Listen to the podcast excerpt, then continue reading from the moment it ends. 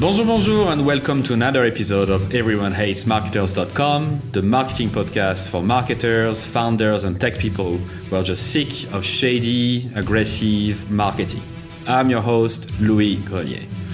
So, in this episode, we're going to talk about why marketers are so bad at marketing themselves. Why do we build? Why do we feel guilty uh, if we don't work 80 hours a week or even 100 hours a week?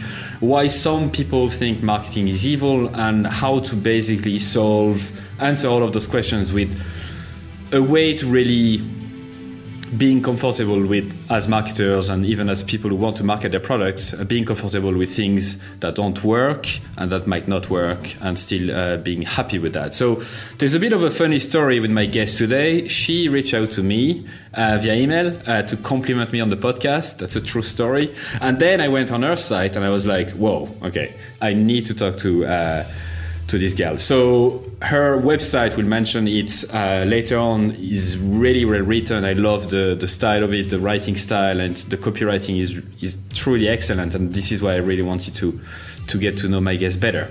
So my guest began uh, began her career in academia as a psychological researcher. And she discovered there how difficult it was to get people to act in their own best interests.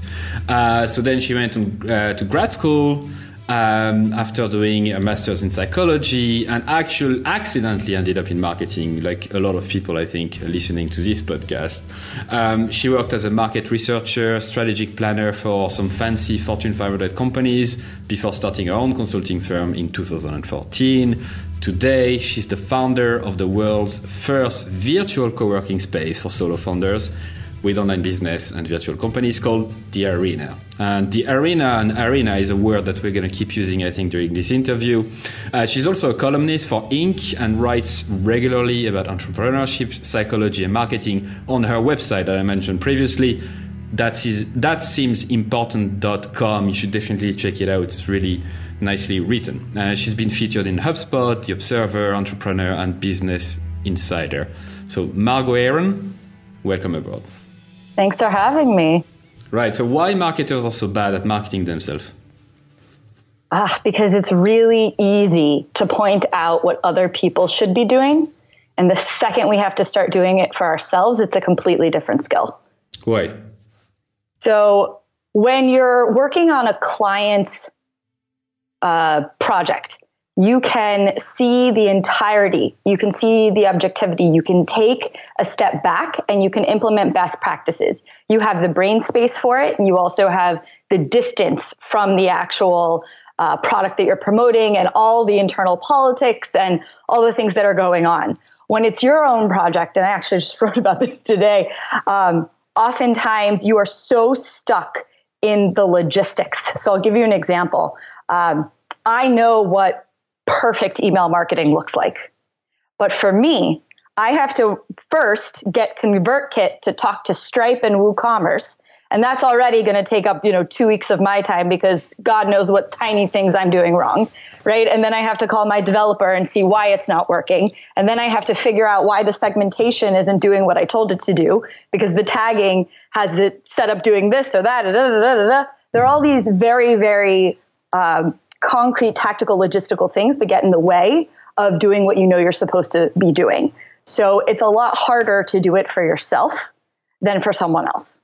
I've, I've, I suffer from the exact same problem. I know how good email marketing looks like because I've interviewed this wonderful guest um, in the past. I'm going to forget his name now. No, I have it. Andre Chaperon, who's a very one of the best is the best, right? So I, we know the method, but like my my emails are still very much shit, right? And I just know how to change it, but I don't have the time to do it and don't have the distance to do it either. Okay, so that's the problem you wanted to start with that we wanted to talk about. And we're going to talk about a solution for that, as well as the two other problems we're going to mention right now. So the second thing that I also very much agree with is um, there is this hustle guilt going on with like the likes of Gary Vee and all of those people. I also remember the CEO of Yahoo, the ex-CEO of Yahoo. There might there might be some connection there uh, between the fact that she's ex-CEO and what she said. But she mentioned that you know for her it's completely normal to work 100 hours or 120 hours a week, and that she basically expects others to do the same, or else they won't be successful. So Why do we feel so guilty most of the time if we don't work 80 hours a week? Because we're comparing ourselves to people who are lying all the time. When, when someone is sitting next to you saying, I'm working an 80 hour week and I'm getting all these things done, and they, the way you perceive them is they're someone you admire or they're impressive, and this is the piece of advice that they've given you, um, you're going to feel like crap about yourself. That is just how we are wired as humans. But also because there's this feeling of not enough. So, you know, when I when I talked to my parents about what it was like when they went to work, they would say, you know, we came home at five. If we had a long day, we came home at 9 p.m., but we were done. Like there was no smartphones, there was nothing more. We logistically we couldn't do anything else. And that's not the case for us. I mean, I come home and I still have so much I could be doing, right? I could be on Twitter and entertaining my followers. I could be get I could be doing more market research. I could be reading another book. I could be taking an online course. I could be asking my readers more questions. I could be practicing copywriting. I could be doing this thing on Slack. Like the, the list is never ending and you have to choose a point in which you've determined an arbitrary boundary, right? You just have to say, this is where I stop working. But the guilt comes up because you're always feeling like that's not enough and we don't have permission to stop working anymore. And especially when you have an unforgiving startup culture. I mean, we today confuse words like dedication and commitment and hustle with what it really is, which is neglecting people you love, acting like an asshole, um, not showing up when it matters for the people you care about, um, and, and, we're we're conflating those two things in the business world. We, we brag about them. You get bragging rights if you're like, oh, I haven't slept. Oh, I don't go to anyone's birthday party. You know, like those those are the things you get badge value from today. So, yeah, yeah I, I, I don't think the issue is I don't think we are able to to deal with the information we see on social media and whatever about people lying about their, their day and their week and their month and how productive they are and how long they work for. I don't think we're able to process it I don't think we can train our brain to truly say, "Oh, I've seen this update, but I know it's a lie." I don't think the solution is just to to have this in your head and then just being able to see those updates on a, a different light. I think the solution is to truly switch off from most of those, right? Yes, yes. No, I was recounting the problem. The solution is very different. Um, you have to set a boundary for yourself. You also uh, you know that famous saying of uh, differentiating between what's important and what's urgent. Mm-hmm. I think that's a big part of this conversation. That a lot of the hustle guilt we feel has to do with vanity metrics.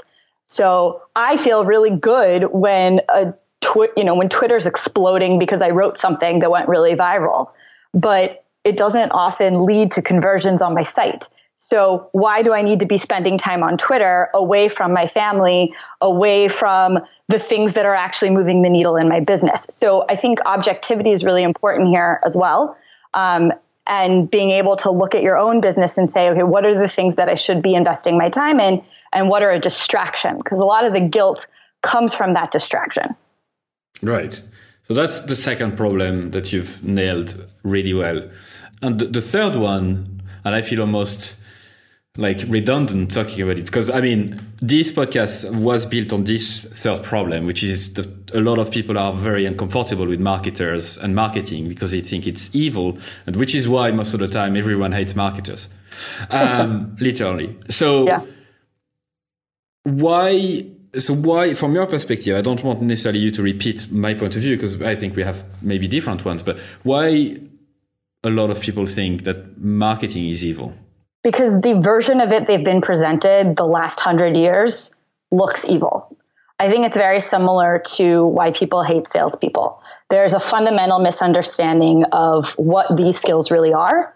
And they also have, ironically, terrible branding. When you think of a marketer or a salesperson in your head, you think of the most annoying person ever. I mean, I remember when I first started in this field after coming from academia and thinking of myself on this moral high ground. And my family and friends were like, "Oh, you're in marketing? Like oh, like that is so below you, right? There's this hierarchy, this perceived hierarchy that it's below you, and it's because a lot of people don't do it well or don't do it right. If you look at the people who are truly skilled at marketing, someone like a Claude Hopkins or Ogilvy, um, they wouldn't disgust you; they would fascinate you. Um, they're they're truly interested in in people and what makes them tick, and and how you can use uh, behavior and understand psychology and help people. Um, so there's there's a lot of misunderstanding for what marketing is, and there's a lot going back to what we said on on vanity metrics. There's a lot that you can get caught up on that we mistaken as marketing, but really is just flashy lights and uh, attention and uh, buzz, but doesn't yield any real results and ends up being annoying. And so that's why it makes us really uncomfortable because none of us want to be quote that person. We don't want to be the annoying person. We don't want to be the marketer because we've conflated it with uh, having to be the self promotion person, the shameless self promoter. Um, and that's that's wrong. That's not actually what marketing is about. So, what is marketing about? People. It's about understanding people. Amen. So I said the exact. Uh, we didn't even uh, we didn't even uh, rehearse but I said the exact same thing when people ask me. I said, like, what is marketing? I would say it's just about understanding people so well that you can sell them what they need. So, with that in mind, so we, we talked about three problems here, and they seem somehow disconnected. And you might be listening to this podcast and feeling, okay, well, you're talking about three different topics here. Where are you going with this? So, let's just recap. Uh, problem number one uh, marketers are very bad at marketing themselves. Problem number two, we feel guilty for not working 80 hours a week. And problem number three, you might think that marketing is evil, and a lot of uh, other people think that your marketing that marketing is evil, including maybe your family, your friends, or whatever. So you do have a point of view that is quite interesting. You think that those three problems can be solved with one key solution, and you started to talk about it a little bit. So, what is this kind of? How can we solve those three problems with with one core solution, and what is it? Ah, well, you need to jump in and make mistakes. That's a big part of it, is that we are so afraid of testing things and understanding what business is and what marketing is. And um, we have outsourced our thinking to thought leaders, to courses, to other people, because we are afraid of messing up, of doing things wrong. We've all sort of been indoctrinated in a system that said you need to study for the test and you will be graded, and this is how you will do. And uh, that's part of why we feel the hustle guilt. That is part of why we think there's a way you're supposed to do marketing. Um, and that's why we have a misunderstanding of, of how these things work, is because we've we've not actually used our own brains to come up with how we can make this work for ourselves. So I would say number one is getting comfortable messing up and jumping in, doing things differently and uh, understanding that it's in the messing up and learning that you actually figure this stuff out. But be, I think be, beyond this being comfortable with doing things that don't work, I think there is the thing that you mentioned before, which is about making sure that you focus on people. Yes. Is the core difference the, the core the core solution of those three problems? Because if you, if you focus on people first, then you don't feel guilty about all of those people telling you they were 80 hours a week or 100 hours a week because you focus on people, you focus on yourself, and you don't have to copy them. Um, the second, the first one, I need to go back to my list because I keep forgetting stuff. Why marketers are so bad at marketing themselves. The second stuff is that it's like when you focus on people instead of focusing just on yourself, you are able to take distance out of things as well. And the third one about thinking that it's evil. Well, if you focus on people and truly understand them, um, then you don't do bad marketing. You do like good marketing. You truly understand what they need. You truly understand who they are. And it doesn't feel like selling. It doesn't feel like marketing. You're just there when they need you, right? Yeah. Yes. Thank you. That was, I misunderstood the question. A hundred percent. A hundred percent. It's about keeping your attention on the things that actually matter. So it's really easy to get distracted with vanity metrics, with what the best practices are, what the trends are at the time. The one thing that's stable that will never change is the basic mechanics of desire and human behavior. So when you keep your attention on human psychology, why do we want what we want? What is the problem that we're struggling with? How much do we know about this problem? How can we help someone solve their problem? Um, and you stay focused on that. You don't get distracted with the things that make you insecure. Right. So let's let's dig into that a bit more because I, I know I can hear my listeners telling us, "Come on, but we need examples now. We need uh, practical details." So let's take a scenario of someone who's completely challenged by those problems, completely suffering from the three problems you mentioned: the, the hustle guilt, the, the thing that the, the thinking that marketing is evil, and struggling to market even themselves. Yeah. What would you say this person to start switching things around? How would you go about it step by step? And what, what would be step one? Yes. So I would start with reframing how we're thinking about selling. So where people get really stuck is what am I selling? How am I pushing something on someone else? And that's the wrong way to think about it. I would flip that script. So it's not what you're pushing, it's that you have a solution and someone else is suffering. So the first thing you have to do is identify what problem are you actually solving. So some people say, What are you selling? In plain English, that is, what is the thing that you solve? What is the problem that you solve for, and how are you solving it? So saying that in plain English, having clear line of sight of who you're talking to and what problem that they have. So for, for a lot of marketers, um, you think you're selling marketing. That's not true. Uh, you nine times out of ten, if you are selling, let's say, um, let's say you have an Instagram company and you help people get more followers, right? So you think on the surface that the problem you're helping people solve is get more followers. That's not true. The thing that you're helping them do is not feel like such an idiot every time they get on Instagram, which is actually uh, the problem of self doubt. So every time a founder logs in and says, I have all these followers and I don't know what to say to them, your role is giving them confidence, understanding how to master a platform that doesn't make sense to them, that's not necessarily fluent to them. Um, and the way you do that is through Instagram. Instagram is just the how, right? Um, but you need to understand the real problem that you're solving for them. And that helps you reframe so you no longer feel like you're pushing something on someone else being right. really really clear on what problem do i solve. That's number one. So we change our frame uh, our frame of mind and the way we think by by understanding the problems that that people suffer from. But then how do you do that?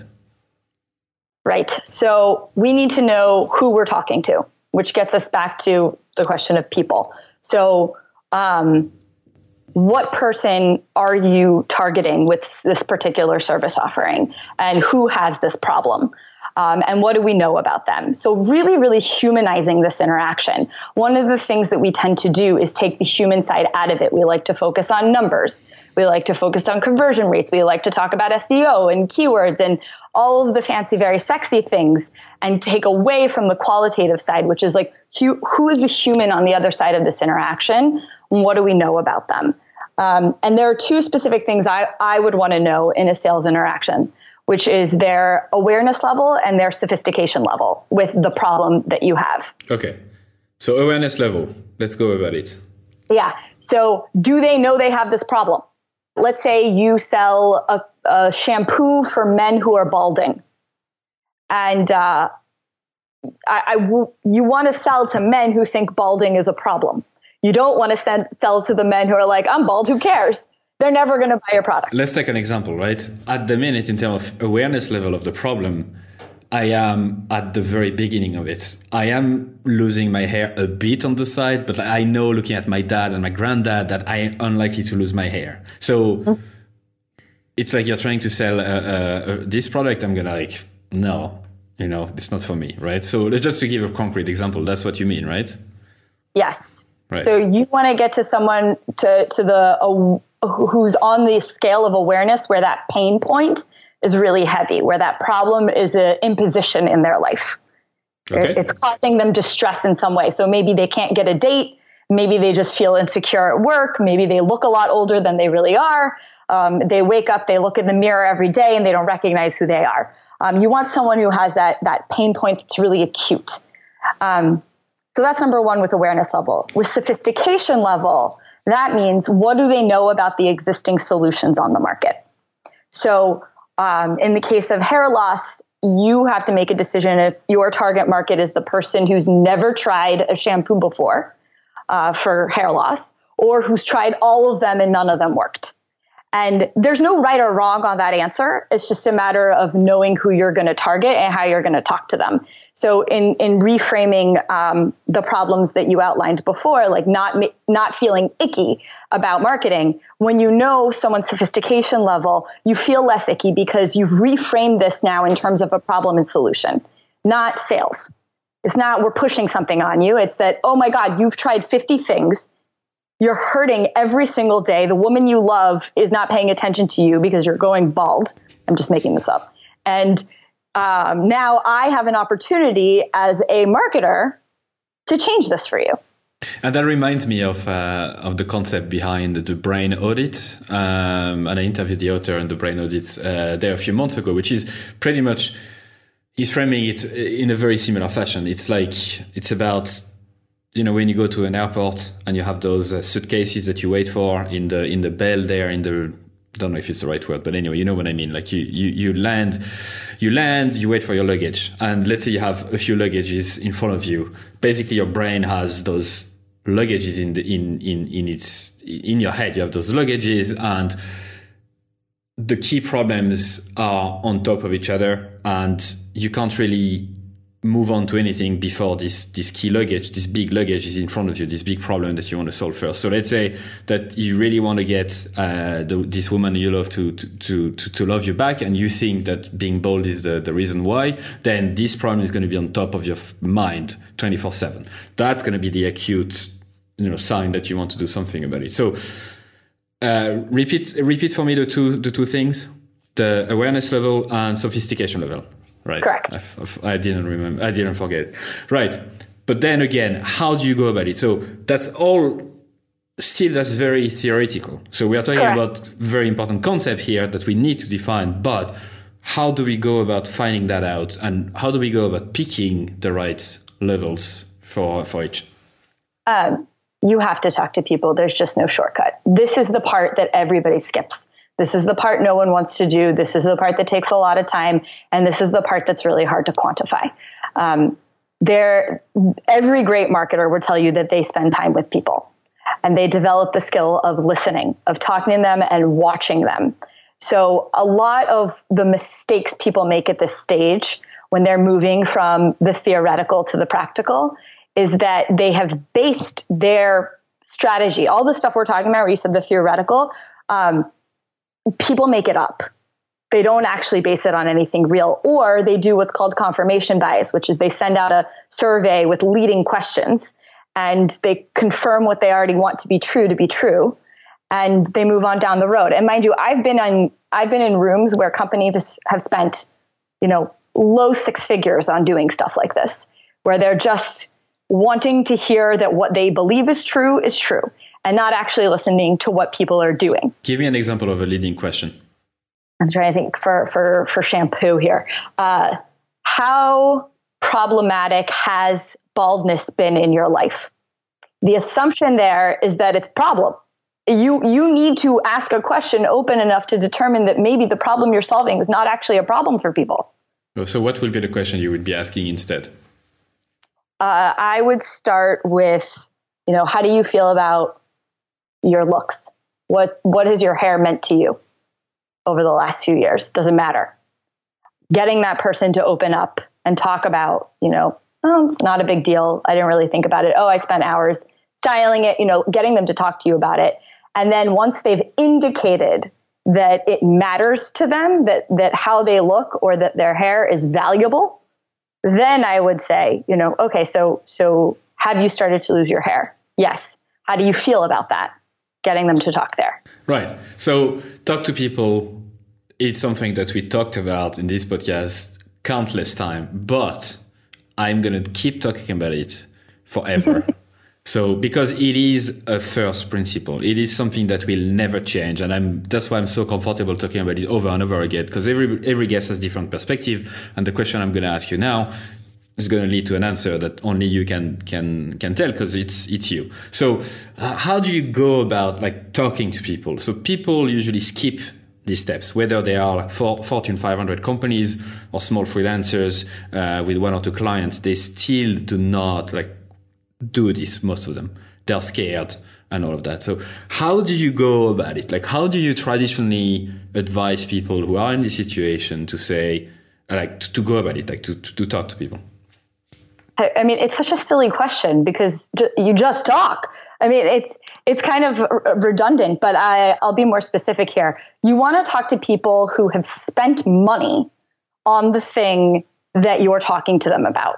So uh, that that's that's key. So if you or they represent who you think your market is as a hypothesis. Um, and the way you would go about it is find them freaking anywhere. I talk to people when I am in line at Starbucks. I talk to people when I'm on the subway. I am like the most annoying person to be around at all times because I'm always talking to people. So having a mindset of just curiosity um, and asking questions and listening and um, being open to it at all times. So this is this is the piece that people don't get. It's not just when you're in a structured interview. Like eh, my husband won't even go to Costco with me because I'm so annoying because I'm constantly just standing in the aisle watching what people are doing. And, I, and I'll, I'll be like, why did you take that? What, what, what do you want that for? Why that one and not that one? You know, I'm, I'm constantly thinking in that way and trying to understand people's behavior and getting them to explain to me.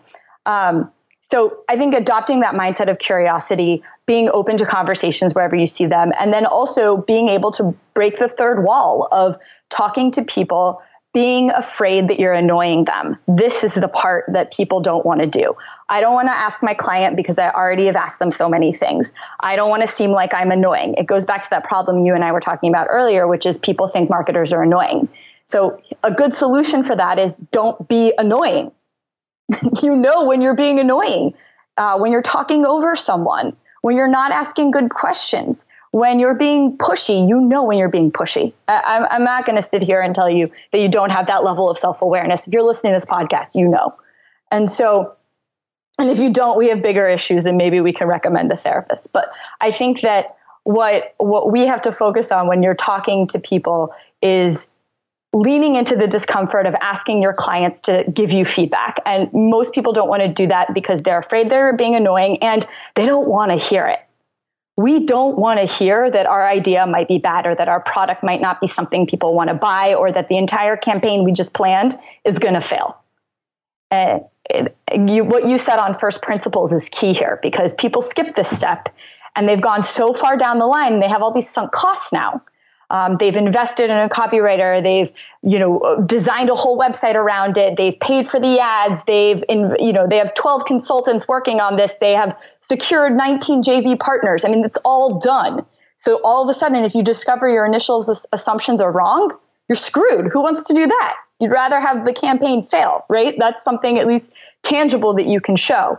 So it's a long-winded way of saying if you start by talking to people and by listening and and forcing yourself to have conversations with people who have either paid for your product or represent the type of people who would pay for your product. Um, that's where this starts. And i want to make an important note on this. Um, your friends and your family are not those people and your colleagues are not those people. And I, I, if you if you're you know a yoga teacher and you're like, but all my friends are moms who do yoga. I'm sorry. No, do not interview your friends. They are not your market. I want you to talk to people you don't know who are not going to just be nice to you and tell you random things. I mean, nice things. yeah, they will tell you random things, but not necessarily nice. So, listen, you don't have to convince me because I'm convinced. Uh, for, it's been a few years now that I'm convinced about this. Now, uh, a listener reached out to me a few weeks ago. Uh, he works for a large tra- travel website. And he works on the metric side of things. So he works for the like the paid ad side of things, which is like and they focus 100% of their time on campaign improvement, optimization and stuff like this, right? And and he got the hint from the podcast that he likes that he should start talking to people. But he told me, yeah, I wish I could, you know, I understand that you, you know, talking to people could lead to to interesting stuff and whatever, but we know that people want the cheapest, most uh, convenient uh, way to find you know, somewhere to travel. So they want a cheap, cheapest possible, most convenient with like nice destination or whatever. We know that. So why should I talk to people? What else could I find out? Okay. Well, one, how do you know that?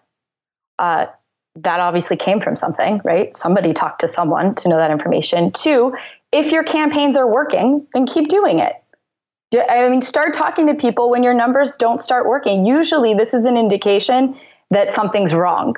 When we're talking about talking to people, we're usually talking about messaging, and uh, and that can be through visual brand assets, that can be through copy, that could be through you know different ways in which you communicate uh, the message that you're sending across. But if this person's in charge of paid ads, um, I would say if what they're doing is working, then keep doing it. And if you don't want to talk to people, then if it's working, it's working. Somebody along the way has talked to someone if the ads are working. I can tell you that off the bat.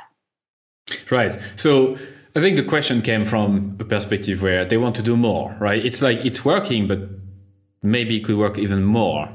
And uh, I'm I'm always struggling to to to think about like for example Amazon. The reason why people go on Amazon is because it's cheap, it's easy to browse, and there is like all the products you want in the world.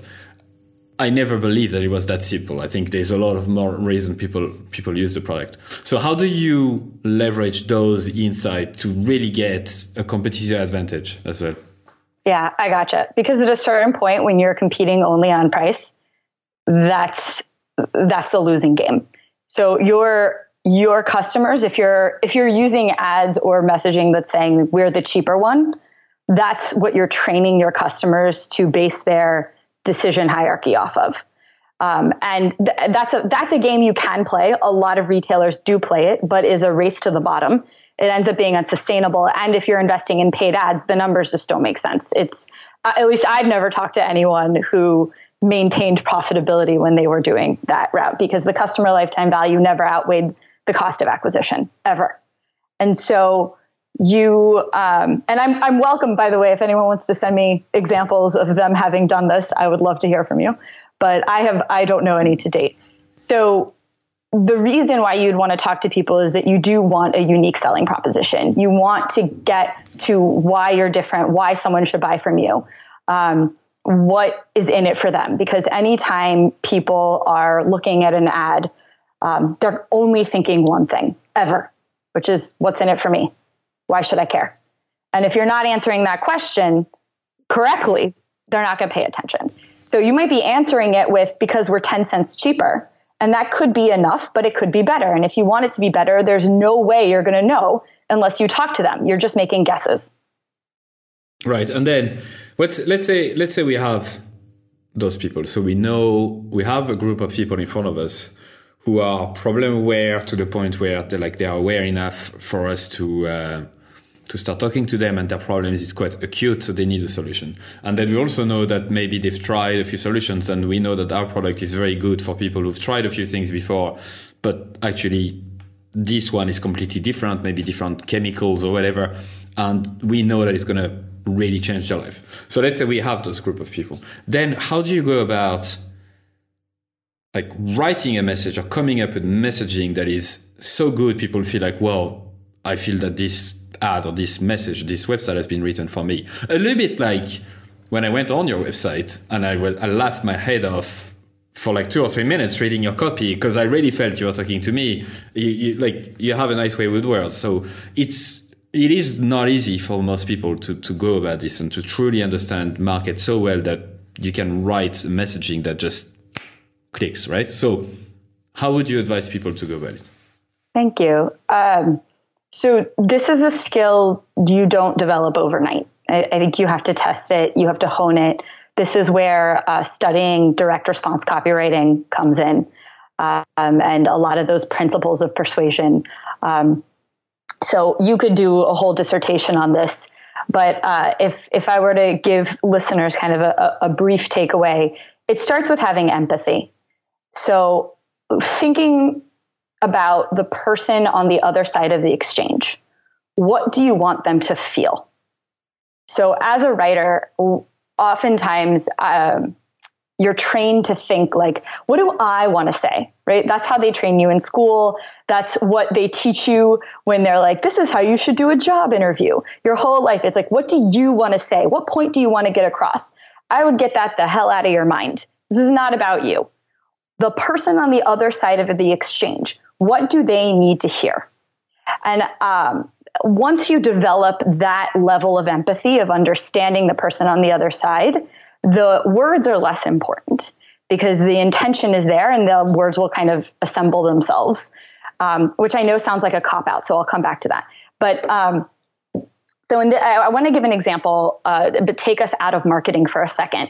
The same thing is true in all relationships. So I like to equate it to dealing with your husband right? Let's say that you want to go to your friend's birthday party and he hates your friend's husband and he doesn't want to go. So that seems like ha- a very specific example. Just say. It's never happened in my house. So, um, what are you going to say to your husband to get him to want to go to this party? Because you don't want to just make him go, right? You don't want to say, like, you have to, you're obligated, because he's going to be an asshole the whole time he's there. So that doesn't help you, right? You want to figure out a way to make him want to go. So it's it's using the same kind of skills that you would use there, but in uh, it, on a website or in an ad or on a headline. So step number one is starting to have some empathy. So like in the case with my husband, my husband, we'll just go there. You know, why does he hate this guy? Does he have to talk to him? What makes him uncomfortable about this person? Um, why would he not want to be spending his time at this place? So understanding that maybe he was really stressed at work and he only has a few hours to detox during the weekend and he would rather spend it with me. You know, being empathetic to that. Um, and when and addressing him based on that understanding is where you get to the good messaging. The other thing is going back to my cop out on words is that you often get stuck trying to sound like you think you're supposed to sound. And this is where people screw up with messaging. They look at their colleagues' websites, they look at their competitors' websites, they look at other people's ads, they look at ad age, they follow who's winning awards, but nobody's actually looking at number one, what actually works, because a lot of these things that win awards, you don't see how much revenue they really generate. Um, and two, they have different markets than you. You have no idea if what works for them is going to work for you. There's really no one size fits all. So when it comes to messaging, taking away the idea of a template and leaning into that empathy of understanding that there's a human being on the other side of this exchange. What do you need to say to this human being to make them feel seen, heard, and understood? Period. And it's much easier to do that once you've talked to people face to face for a long time. Yep. And the example with your husband, with the a husband uh, as an example, is uh, is a good one because you don't have your husband behind a screen as a Google Analytic number, right? Like you see your husband in front of you, you see this person in front of you, and you're able to empathize with him because you know him, right? And you see his reactions and all of that. It's much more difficult for like digital marketers or people working online. And I think most listeners are working in these conditions to actually empathize with a spreadsheet or numbers on Google Analytics. So this is so, this is why it's so important to talk to people to the point where you don't have to say, okay, now I have to come up with a fucking headline for this website. Where do I start? No, you know exactly who you're going to talk to and words should come naturally. We are not going to have time to go into that amount of details, but you mentioned that when we talked. I did interview uh, Joanna Wiebe uh, recently about uh, this particular process on how to actually extract people's words in order uh, for, for you to use that in your in your marketing. And the second person i've interviewed recently who explained something similar for value proposition is uh, momoko price who's a conversion copywriter. And she talked about very um, similar methodologies that you mentioned as well. So as you can see my dear listener if you're listening to this right now you can you understand i'm not trying to like coach every guest uh, to tell me what I think they should say. just like that, it seems like all smart marketers do the same thing. They listen to people, they talk to them, they extract their thoughts, they put that on paper, and they're just being nice and empathetic and curious. Well, can can we talk about why that is? Because I I hate that you have to make a disclaimer about this. And here, here's the misunderstanding people have: is that people think that marketing is one tactic, right? I'm a PPC marketer. I'm an inbound marketer. I am a designer. I do UX. I do, they're only talking about one piece of the pie and they don't see how the entire system works together to one end, which is you want to sell something. Well, and that, that could be a product, that can be a service, that could be an idea. So when that is your ultimate goal, everything else is just a means to an end, right? Those are just ways that you can do that. Um, and when the goal is, I need to get this person to take an action, then it automatically comes back to people, no matter what. And I would say this is not just true for marketing, it's true for business. There's no business that's going to work that isn't taking into account what people actually want because people won't buy things they don't want. They'll buy things they don't need, but they won't buy things that they don't want. That's my caveat. There you go. So we'll finish on this because I think we've I've quizzed you uh, enough uh, on this particular step by step. Uh, I hope you find it useful uh, if you're listening to this. But we can move on then to other very interesting questions that are more related to you, uh, Margo, as a person. Um, I'm curious because you have you seem to have a strong personality, strong point of view. You're not afraid to say things as they are on your website and in this podcast. So, what if you have to pinpoint one particular event that made you who you are today? What would it be and why? Oh, it's a really good question. So, when I started my career, I was working in academia in a uh, mood and anxiety disorder lab where I was in charge of recruitment and retention. So I didn't know it at the time, but that was my first introduction to lead generation and funnels. But I was an academic, so thinking in that way wasn't ever anything that had come to mind. No one had ever used that language with me. So um, I would say if there was a, a, pivotal point in what led me onto this track is having to be on the phone all day long with. Uh, I worked on a specific study that was offering free treatment for depression. And so it was my job to put out effectively advertisements to get people to get free treatment, which seems like a no brainer. Why would you not want free treatment? It's really expensive. Um, I couldn't get anyone to sign up for my life. And I spent all day long on the phone talking to people and trying to understand why they weren't signing up. And if I knew now what uh, knew then what I know now, I, I, could have saved so many lives. I could have helped so many more people. But back then, I mean, the advice was you put out a flyer, you use really condescending and patronizing language, like, like are what? you feeling, are you feeling blue? Do you feel sad and disgruntled? I mean, if anyone, I mean, listen, the majority of this audience probably has depression because statistically we all do. Um, and none of you resonated with that just now. None of you, because it's patronizing. That's not how we talk and it's not how we think and that's not how depression makes you feel it looks really different for different people. And if they knew about, you know, how it looks in women, it's different. How it looks in men, it's different. The language, if they had spent the time on the phone that I did with people who would say to me, I don't know, something is just wrong. Like no, nothing in my life is actually wrong. I just have like a cloud. I just feel off. I don't feel like myself. And it's, it's like weird to talk about. And I feel really embarrassed. And honestly, I haven't even told my wife. I'm just talking to you and you're some stranger right? So listen to all that. There's shame involved there's secrecy involved, there's an inability to actually articulate what it is that you're feeling. Like all of those things could have been used in the copy. So back to your question of why this was a turning point for me is it actually made me really angry. Um, I was frustrated and I couldn't understand why um, nothing was changing. Like we had been doing the same thing in the field for decades and decades and decades and decades. And I, uh, I, I took this frustration with me into graduate school, and it's sort of what spawned the next you know decade of my life um, was looking at why why it's so hard to connect with people um, and and why we don't do it. And at the time, I'll tell you, it was because it was much easier to shut down and do what I was told and just put out a bad flyer and tell my boss, "Yeah, I did it. I did my job. I answered phone calls. They put out flyers, and I'm done." That that to me is no longer a, a feasible solution. But at the time, you could get away with it. And uh, anyway, it fired me up for the rest of my career. yeah, it, seemed like it. It's a great. Thanks for sharing this story. And I think it's a great insight into why uh, some people are so driven uh, like you, and why some people are so passionate about marketing, which I am too. So yes, this is it. Marketing can help you save lives in certain in some instances. Marketing can really help you make others understand that they do have a problem that they need to solve right now and that we do have a decent solution, a good solution for that, and that you shouldn't ignore the the sign. So it's the same for like stop smoking, uh, for all of those uh, breast cancer awareness uh, campaigns.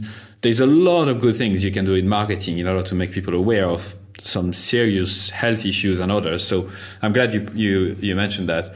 Uh, it's a bit difficult to move on to, uh, from from this now, but I'm gonna try. Um, uh, apart from this, apart from this particular story, um, I'm not implying this was a marketing fuck up because that's the question I'm gonna ask you. But apart from this entire story, can you pinpoint uh, the biggest marketing fuck up of your career, like the the one that you really regret or the big mistake you've done that you could have uh, solved?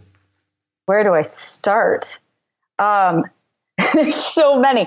So, uh, you know, I don't actually have a huge one.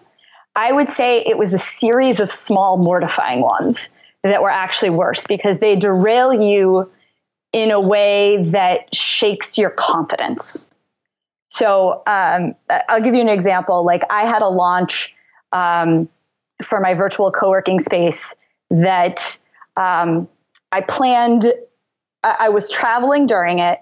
I was at a conference. I was I didn't do the ample promotion that I needed ahead of time to get the list in the right place. Um, the emails weren't sequenced properly and started sending too much or double. You know, things just like really basic things that were going wrong. Now, I ended up learning that a lot of people didn't notice, and we ended up being fine.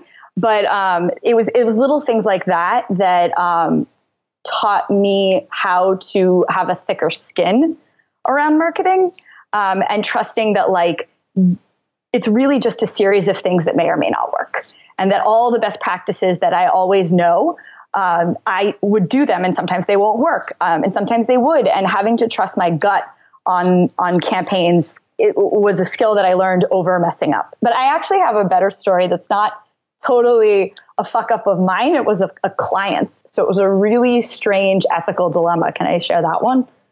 So uh, I worked with a client that was selling a course, and I wrote the most beautiful sales page for it. We uh, like it was it was gorgeous. Like I would have put it on my. I wanted to frame it. It was perfect, right? Nothing was wrong with it. I had tested it in front of his audience. He hadn't really tested it, but I'd put it in front of people cut to a few about seven months later because he didn't end up executing it for a number of reasons. And uh, he sends me the final version. It has the stock testimonials in it that I had written as placeholders. Right. I know no one can see his face right now, but he's shaking his head like I was. And it was one of those moments where I thought, oh my God, am I empowering? Am I one of those marketers that's empowering like shady crap? Um, that people are getting away with because that to me is deception. That is unethical and that's a really really clear violation of a boundary. Um, and so I, I, was very clear with this guy that that was not okay. Um, and especially if i was going to be associated with this deal but i was not on the campaign anymore. Um, and he ended up moving forward with those fake testimonials telling me later that he would change them. Um, and we haven't worked together since but it was one of those moments where i was like this is not okay. And the fact that he thinks it's okay speaks to a larger problem. To your point why everyone hates marketers. Right. Why do you think um, no not why do you think but what do you think marketers should learn today that will help them in the next 10 years 20 years 50 years? Develop the skill of listening. Because right now, and talk, uh, like what we're saying about talking to people, because right now we're getting to a point where everything's going to be automated. I mean, we already have tools that can tell you how to achieve brand voice. Like that's something you thought you couldn't outsource, but you can now, right? There are tools that are going to be writing perfect headlines. There are tools that are going to be doing all the things we think is not outsourceable. Like we're we're developing AI on a level that's really impressive. We have SaaS companies that are doing really cool things at scale that are kind of decimating the agency culture and and business. Um, but the one thing that no one's going to ever be able to outsource is human psychology. Now, I'm not talking studies, right? Like you can understand, you can read Cialdini and you can learn all the studies, right? You can learn the tactics and the tools, but understanding the mechanics of human behavior, what drives uh, desire, what drives want. Um, and really recognizing the human being behind the interaction and connecting with that that's something you can never outsource. You have to you have to learn how to feel it. Um, and the greats always do. I mean they'll, they'll, there's a great chapter in claude hopkins my life in advertising um, where he talks about how the only reason he's good at marketing is because he spent most of his life around normal people yeah I think it's a wish that a lot of people would like to have, like to spend their life with normal people. Um, so, what are the top three resources you would recommend listeners to check out? Could be anything, any format. Yes, number one, Claude Hopkins, My Life in Advertising. If you have not read that book, get it immediately and then email me. Tell me how you liked it. But that will that will change the way you think about marketing for sure. Um, and there's a double version of it where it comes with scientific advertising. That's that's really fantastic, which is his second book. Um, so it's a Claude Hopkins, number one. Number two, Ogilvy on advertising. If you have not read this book, get this book. It's got pictures, so you won't be bored.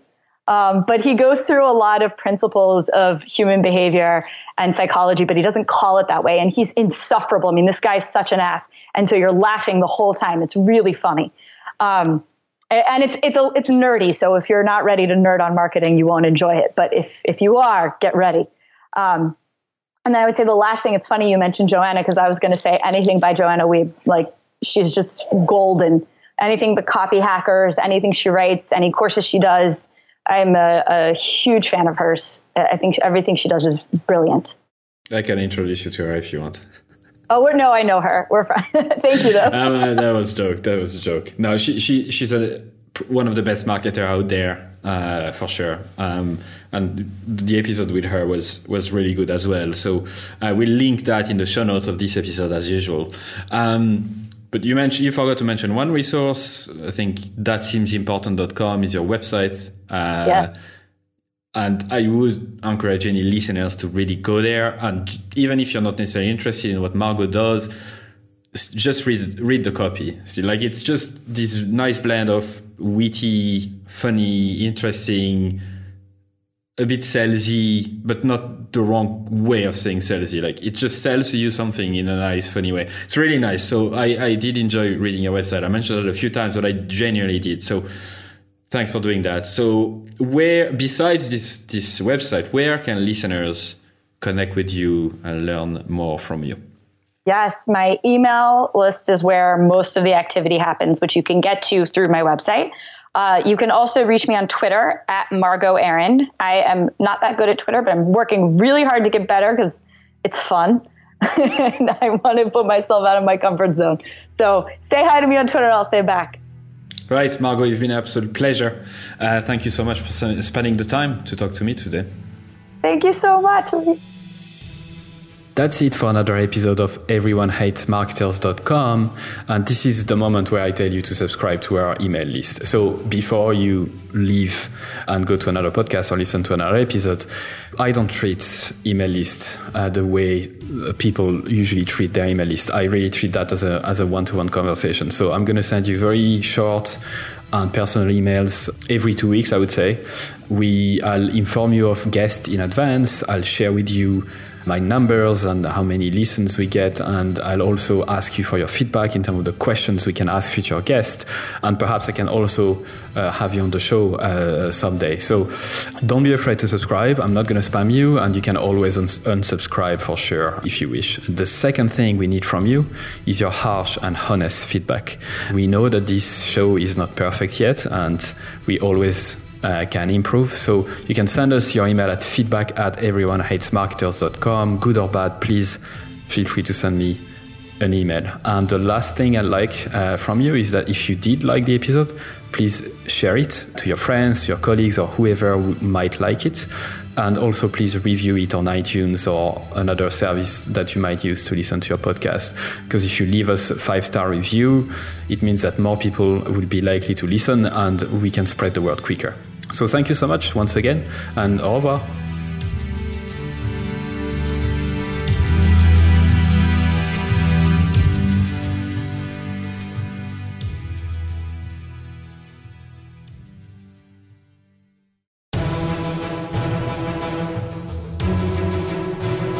And that's it for another episode of EveryoneHatesMarketers.com. Thank you so much for listening. I'm super, super grateful. I'd love for you to consider subscribing to my daily newsletter, Monday to Friday, called Stand the Fuck Out Daily. I send very short, hopefully interesting, surprising, shocking, entertaining content to help you stand the fuck out. It's at everyonehatesmarketers.com. You can subscribe for free and obviously unsubscribe whenever you want. I'm just going to read a couple of emails that I got recently as a reply Juma said your content attacks the mind primarily, which is such a good thing because most of us are skilled at what we do, but we don't have the courage to do it our way.